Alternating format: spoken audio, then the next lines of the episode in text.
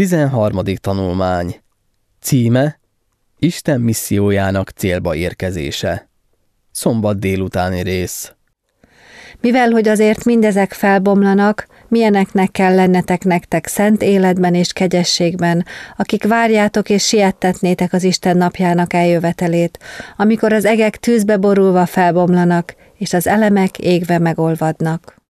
Péter második levele, harmadik fejezet, 11. és 12. verse. Újonnan revidiált Károli fordítás. A jelenések könyve a vég jeleneteit ábrázolja.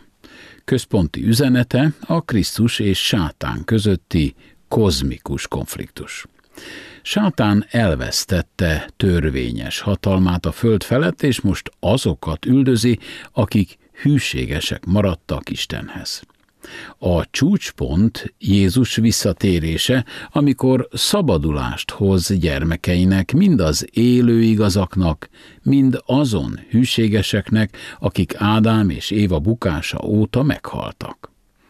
A könyv bemutatja sátán és a gonoszok tűz általi elpusztítását, és azt, ahogyan Jézus megalapítja örökké való királyságát az újjá teremtett földön. A jelenések tanulmányozói lelkesen kutatják és igyekeznek azonosítani a megjövendőlt jeleket és eseményeket, amelyek jellemzik az egyház történelmet a Krisztus utáni első századtól napjainkig, az idők végezetéig, és ezt jól is teszik. A negyed év utolsó anyagában ugyanakkor azt is látni fogjuk, hogy a jelenések könyve missziós irat, amelynek középpontjában a missziót végző Isten áll.